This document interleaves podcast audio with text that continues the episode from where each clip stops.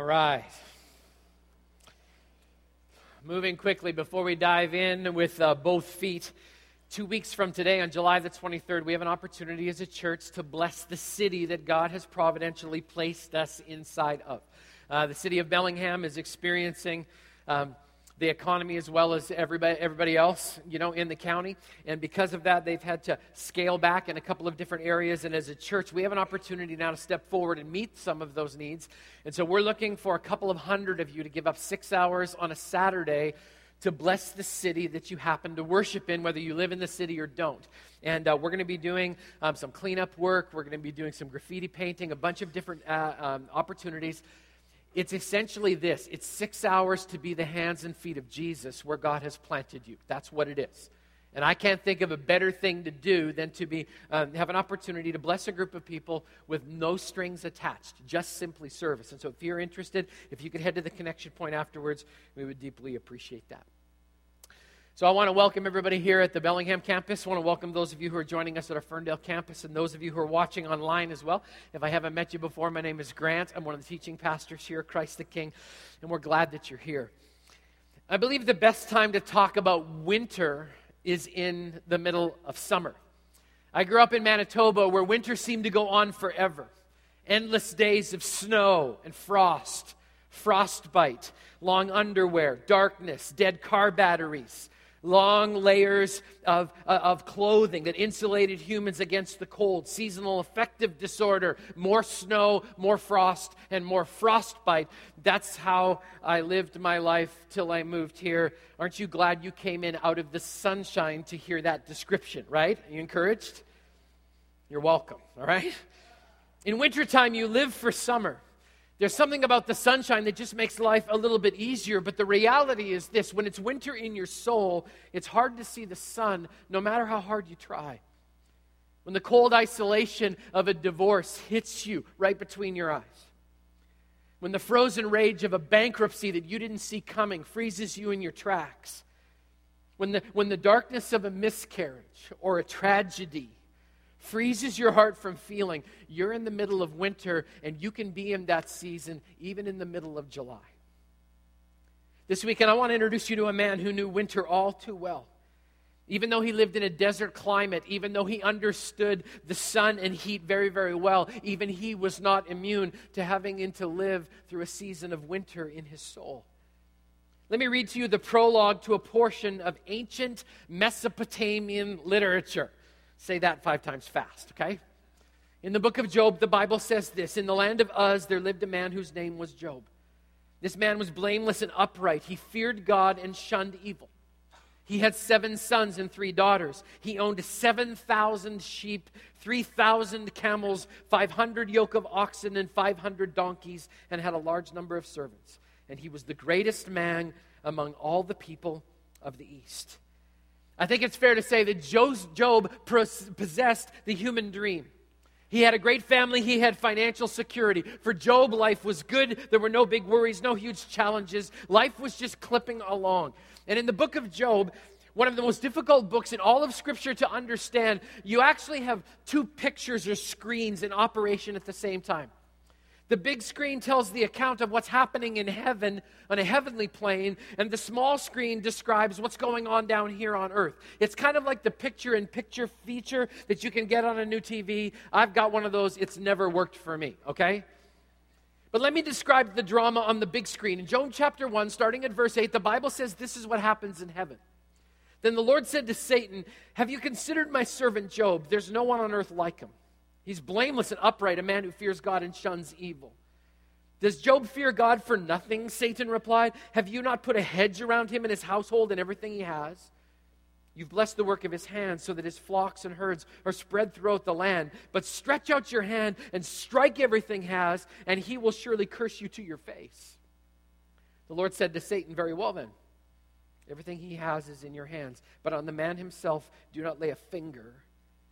Then Satan went out from the presence of the Lord. I said that this book was a little bit confusing because if you dive into it, at first reaction, you might have some very strange perceptions about God and how he acts. At first glance, this book almost looks like a cosmic game of Texas Hold'em between God and Satan, and Job is the million-dollar chip sitting in the middle of the table. It almost appears, if you look at it at face value, that God is using Job as bait. And Satan essentially says this. He goes, I know how this works. Job's got this sweet deal going on down there on earth. He's living the dream, and that's what determines his faith. But if you take away his stuff, this is what's going to happen, God. He's going to take you out like yesterday's garbage. He'll ditch you in a second if all of this good stuff goes away. So let's just see what happens. The truth is, this story is not a cosmic bet. It's actually a true historical account where humans' response to tragedy is put on trial. Satan is testing this assertion. If you add enough pain to people, even people with great faith will ditch their faith in God. And so as the story begins, the first wave of pain comes. Job chapter one, starting at verse thirteen, it actually describes the devastation of Job's dream. In a short amount of time, if you read the account, all of Job's livestock dies. All of Job's servants are slaughtered, every single one of them. And all of Job's children are killed in a natural disaster. The Bible says winter sets in on Job's soul, and he's absolutely devastated. He's broken. He's living with a series of questions that no human being would ever want to have to try and answer. While that's going on on the big screen, there's something happening on the small screen. Down on earth, in Job chapter one, the Bible says this. In response to this incredible tragedy that just happened, this is what happens. The Bible says that this, Job got up and tore his robe and shaved his head. I want you to notice this. He grieves the loss. God gives us permission to grieve when we lose something. There is nothing biblical about slapping a happy face and faking it. There's a word for that. It's called lying.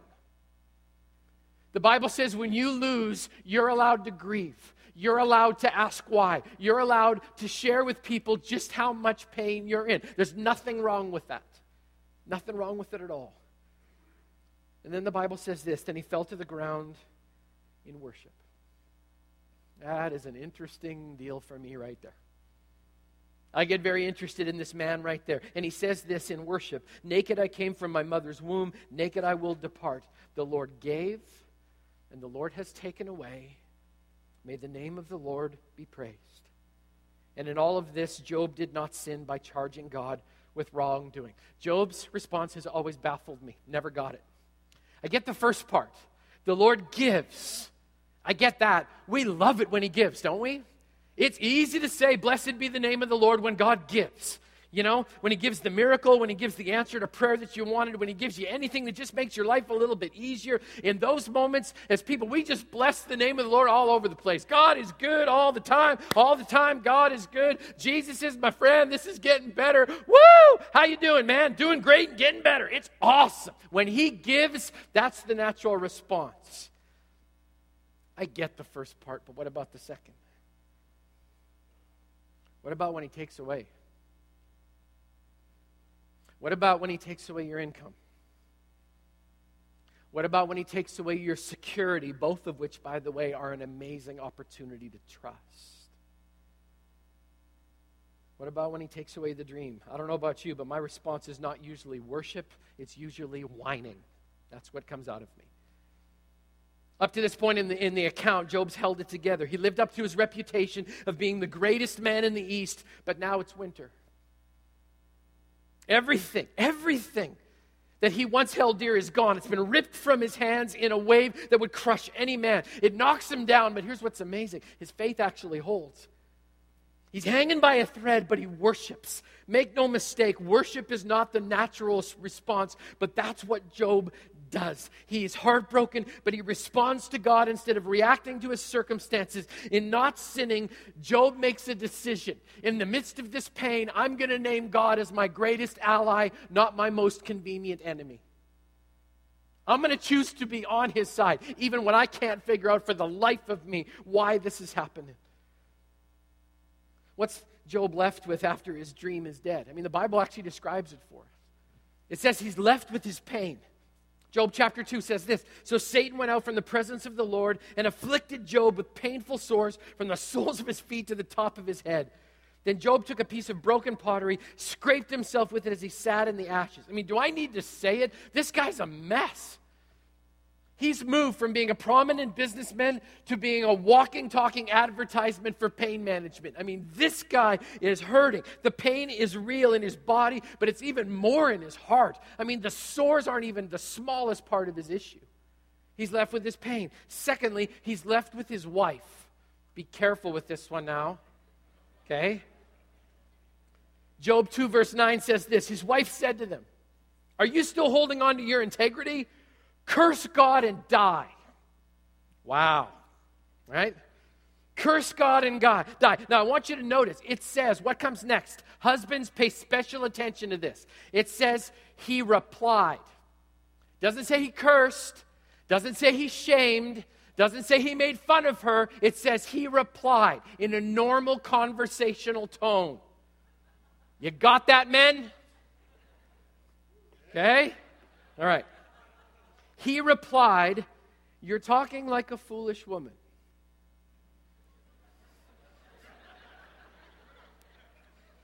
I didn't laugh. You did. Okay, all right. Okay. Shall we accept good from God and not trouble?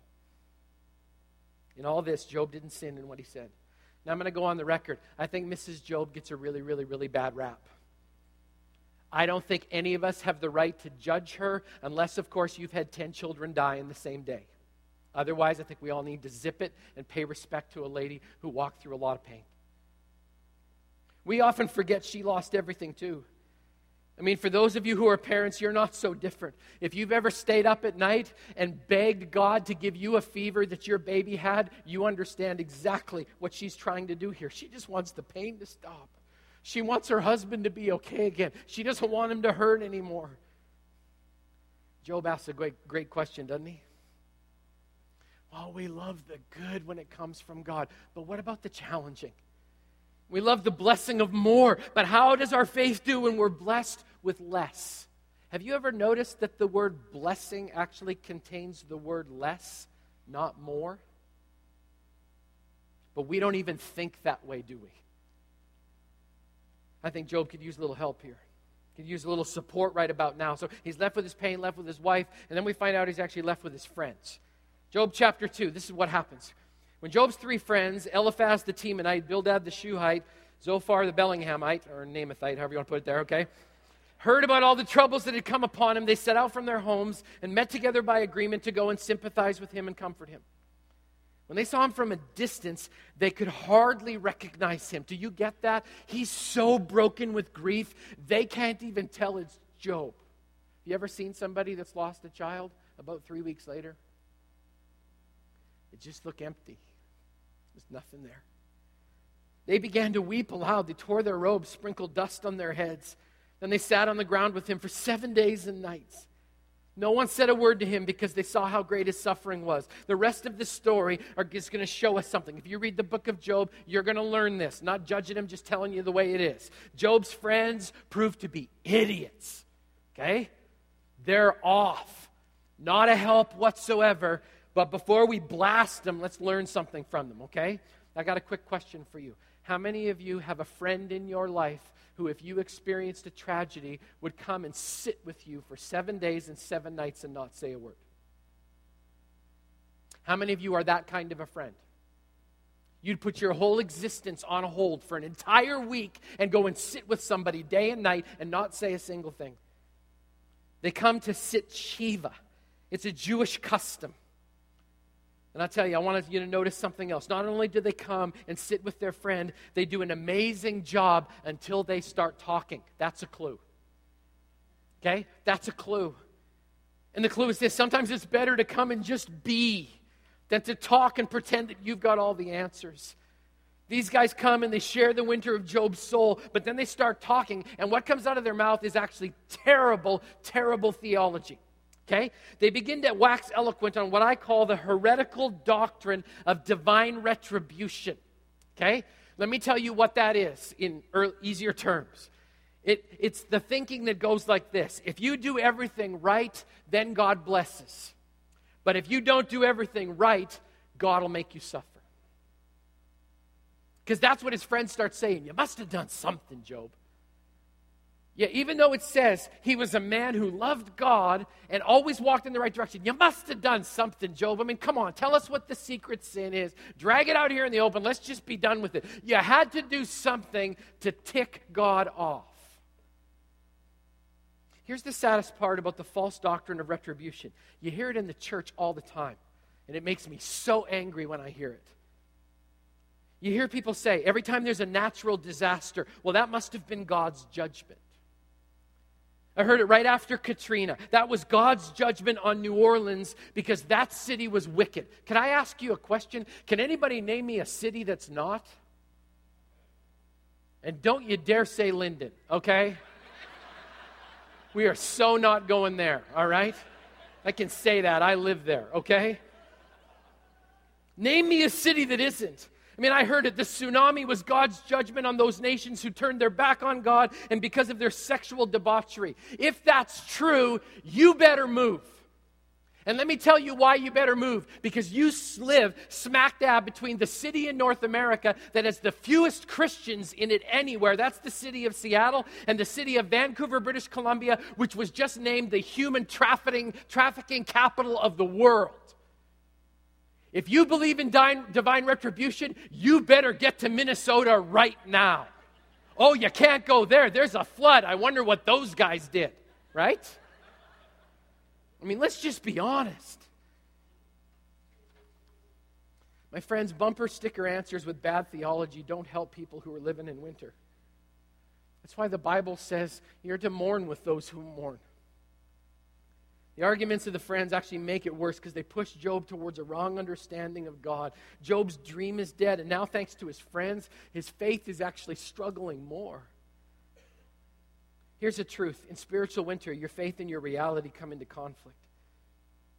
When you're in the dark night of the soul, your faith and your reality are in conflict, and one of the byproducts is confusion. If you don't believe me, read Job nineteen sometimes. At the beginning of it, Job says, God wronged me. sixteen verses later, he's saying this, I know that my Redeemer lives. Does that sound confusing to you? Here's the cool thing. God can handle your confusion and your questions in winter. In fact, God comes to calm our confusion. Job, in this next couple of chapters, becomes so desperate for answers, he demands a hearing from God. Here's a spiritual lesson for you. Be careful what you ask for. Because if you demand a conversation and accounting with God, be careful because he might just give you one. Job says, I want to have a conversation with the guy who's picking on me. And God says, let's talk. Scary. In the conversations that follow over chapters, God asked Job a series of really, really tough questions. He said, Job, I know you're hurting, but where were you when I mapped out every river on the face of the earth? God, I, or Job, I, I know you're heartbroken, but where were you when I taught the wind how to do what it does? Job, I know you're brokenhearted, but where were you when I created animal kind? The Bible actually says that God goes into great detail about a behemoth. Think a hippo the size of a dinosaur, bigger than this building. And God looks at, where in the world were you when I made that? Because that was good. That was awesome. God actually brags just a little bit about the ostrich. Where were you when I made that bird? I picked up a bird, decided it couldn't fly, grabbed it by the head and the feet and stretched. Where were you when I was being that creative, Job? I know you're angry and I know you're hurt, but just remember just exactly who you're dealing with. And even though you can't see beyond your pain right now, that does not mean that I'm not good. And that doesn't mean I don't love you. God actually calls it cool in Hebrew. As God unpacks himself for Job, he reveals himself as a God with chutzpah, a God with flair, a God with style, a God who understands pain and actually invented winter. As we watch their conversation, we learn this. We learn that in his winter, Job discovers a God who's irrationally loving and incredibly good. He meets a God who does all things well and promises that when the pain of life washes over us like a flood, that at the very least, he's going to hold us in the middle of that storm. This is Job's transformed response in Job chapter forty-two. The Bible says this, "Then Job replied to the Lord." I mean, you want to talk about an about face? Okay, this is the same God that said, or this is the same guy that just said, "Hey, God, let's talk." After the conversation, this is how he sounds. Little different tone, okay? Job forty-two. Then Job replied to the Lord. Same word as the one used when he talked to his wife. "I know that you can do all things. No plans of yours can be thwarted. You asked, 'Who is this that obscures my counsel without knowledge?' Surely I spoke of things I didn't understand, things too wonderful for me to know. You said, 'Listen now, and I will speak. I will question you, and you will answer me. My ears have heard of you, but now my eyes have seen you. Therefore I, des- I despise myself and repent in dust and ashes.'" If you're struggling to put this all together, it's okay, because it's a confusing little piece here. In the simplest way, in the middle of his pain, Job finds a brand new understanding of God. He doesn't grasp the why, but he's moved beyond a word of faith into a life of faith. And here's what we learn. We learn that the resolution of your pain is not in your circumstance, it's in the encounter. It's when you come face to face with God. Let me put it to you this way. This is how Job finds peace in his heart in the midst of absolute devastation. He exchanges a why for a who. Just let that sink in for a second.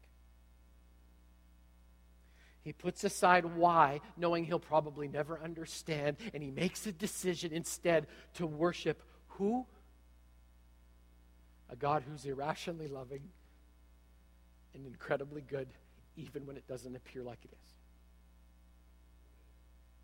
If you don't believe me, look at the words from Job thirteen when he says this, "Though he slay me," this is Job talking about God, "though he slay me, yet I will hope in him." Basically, Job says, what other choice do I have?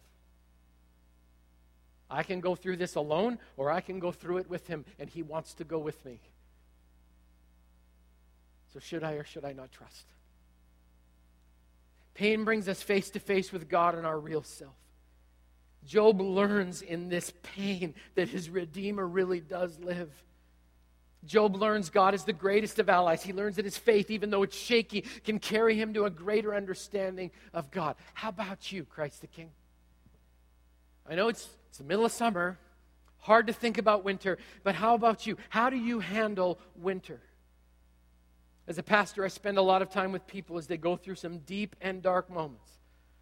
If you don't know this, I'm going to say it so you do know. Just because you love Jesus does not mean you will have endless summer for the rest of your days. Amen? Doesn't mean that. It's not all sunshine and roses following Jesus. In fact, you need to read the Gospels and get a very strong reality check about what following Jesus really means. Worth it? Oh yeah. Smooth? Mm-mm. Many that I've walked alongside of have said the same thing to me. In the darkest moment of my life, when, when I lost a child, what I found out is that God understood because he lost a child too. When I lost everything that I owned, when I when I was inflicted with chronic or debilitating illness, when, when I got divorced and never ever thought that would even be a possibility for me, in those moments, I've heard people say over and over again, they look back and they say, that was painful, painful, painful, but in my darkest moment, I came face to face with a God who is irrationally loving and incredibly good.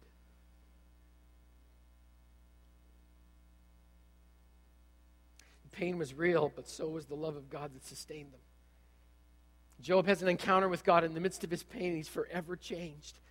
And in responding to Job's heart, God actually declares the doctrine of divine retribution to be absolutely, unequivocally false. Just because you live right in this world doesn't make you immune from pain, because we actually live in a broken world. Sometimes what we see as punishment is actually protection. And even in the bad winter moments, God calls us to step up, have courage, and trust him. In fact, I love this. God gets so upset with Job's friends because their theology is so bad. He says, I'm not going to forgive you guys unless Job prays for you. I'm done with you guys unless you can get your friend Job to pray for you, because he's the only sane one in the bunch. It's a great chapter. You should read it, all right? God says to these guys, you missed it. Your religious answer was wrong. I don't work that way. I work my way. And if you want to understand how I work, you talk to my friend, because he's been through it. Here's the epilogue in Job forty-two. I love this. It says, the Lord blessed the latter part of Job's life more than the first. He had fourteen thousand sheep, six thousand camels, one thousand yoke of oxen, and one thousand donkeys. He also had seven sons and three daughters. The first daughter he named Jemima, the second Keziah, and the third Keren Happuch. Nowhere in all the lands was there found women as beautiful as Job's daughters, and their father granted them inheritance along with their brothers. Now, we don't get the significance of that last little chunk because we're not Mesopotamian Eastern thinkers. Let me tell you, those last couple of verses are the most important part of the book. And it's not just because God doubled back everything that Job lost. That's not the important part. In fact, you gotta have to look at it this way. We actually see the transformation of Job in his relationship with his girls. I get that because I'm a daddy. My daughter's gorgeous. She melts me every time she walks into a room. Job names his girls three specific names because in naming them that, he's actually showing just how much his heart has changed. Okay, you ready for it? Here it comes, all right? He names the first girl Jemima, which literally means beautiful dove. A dove is a symbol of what? Peace. She's the peace bringer. He names his second daughter Keziah, which means the smell of cinnamon. It's a good smell. Have you ever walked into Bellis Fair by Cinnabon on a Saturday morning? Yes. You get calories just inhaling. It's awesome. And thirdly, he names his little girl Keren Happuch, which means horn of eyeshadow. Okay? It's like naming your kid Liz Claiborne. You get that? Okay? And some of you don't. Ask your wife. She'll tell you. Okay, all right? Job calls his girls beautiful by the names he chooses them. But there's more. Okay? Here, here it comes. He does, according to this scripture, the unthinkable in his culture. He gives an inheritance to his girls. Now, I know some of you are like, so? That's not the way it's done in ancient Eastern Mesopotamia. You never gave your daughters an inheritance because they were going to go and marry off. And what it meant was they were going to take your retirement fund that you divided up amongst your kids so they'd look after you. They were going to take it and give it to your in-laws. You wouldn't do that, would you? Come on, shake your head no, tell the truth, okay? But this is what's amazing. Bible says that Job gave an inheritance to his daughters. That was unthinkable. That was a scandal. You just didn't do that. That was like you saying, I don't want my family to look after me when I'm old. The only reason you would do it is this. If you were a father who was irrationally loving and incredibly good.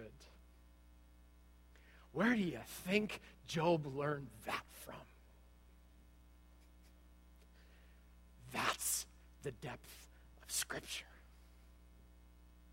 The details say that somewhere along the line, in his pain and in winter, Job was completely transformed, and if it was possible, actually became more godly and more holy. To a point where people looked at him and said, that guy's nuts. That guy loves his kids so much, I think he might even die for them. Where do you think he learned that from? Children of God. So that's the last little point in your outline. Somewhere in the middle of winter, God breathes a new love into Job that's irrationally loving, incredibly good.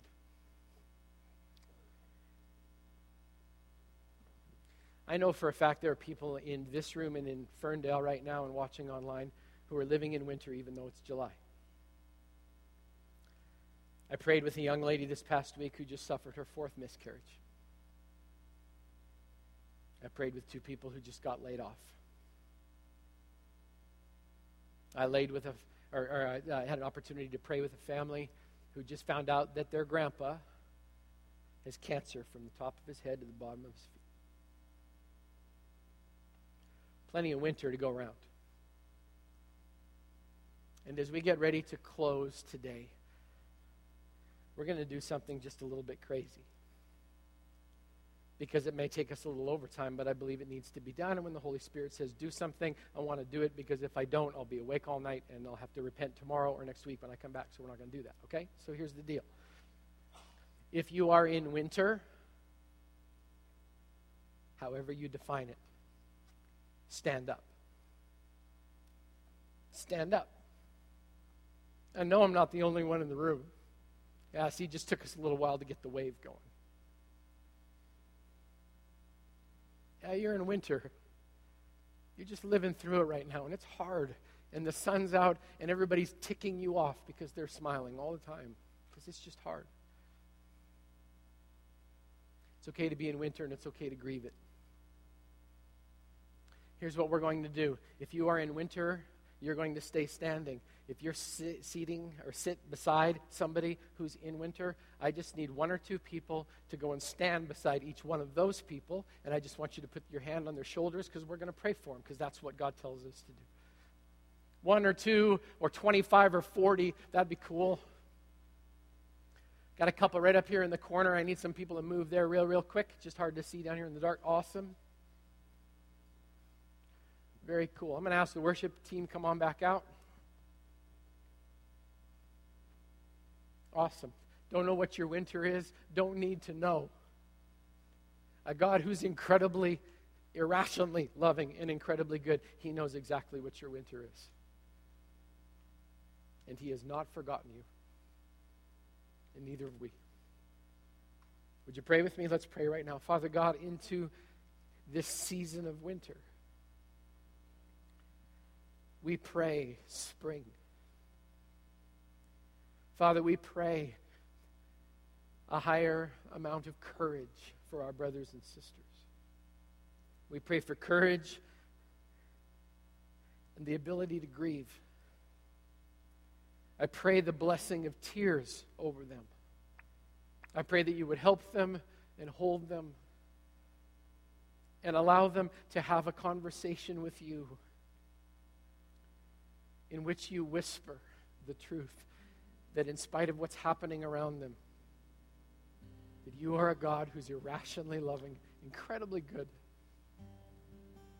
That you do crazy things like give inheritance to rebellious children. That you name us beautiful, peace, sweet smelling, and that you dance and sing over us. So Father, whether it's the heartbreak of a miscarriage, the death of a dream, the loss of a marriage, the loss of a job, I pray for each of my brothers and sisters who are standing that they would exchange their why for a who, and that they would worship a God who is loving, who hasn't forgotten, who prays for them, who is their strength, who has not walked away, who has not turned his back, but who desperately wants to be the comfort in their pain. Would you bless them today and help them. And it is in your good name, the name of our living Redeemer, Jesus Christ, that we pray with all joy and all authority. And God's people agreed together and said, amen and amen. God bless you as you head back to your seats. Thank you for the courage of standing. God bless you guys in Ferndale. It's awesome.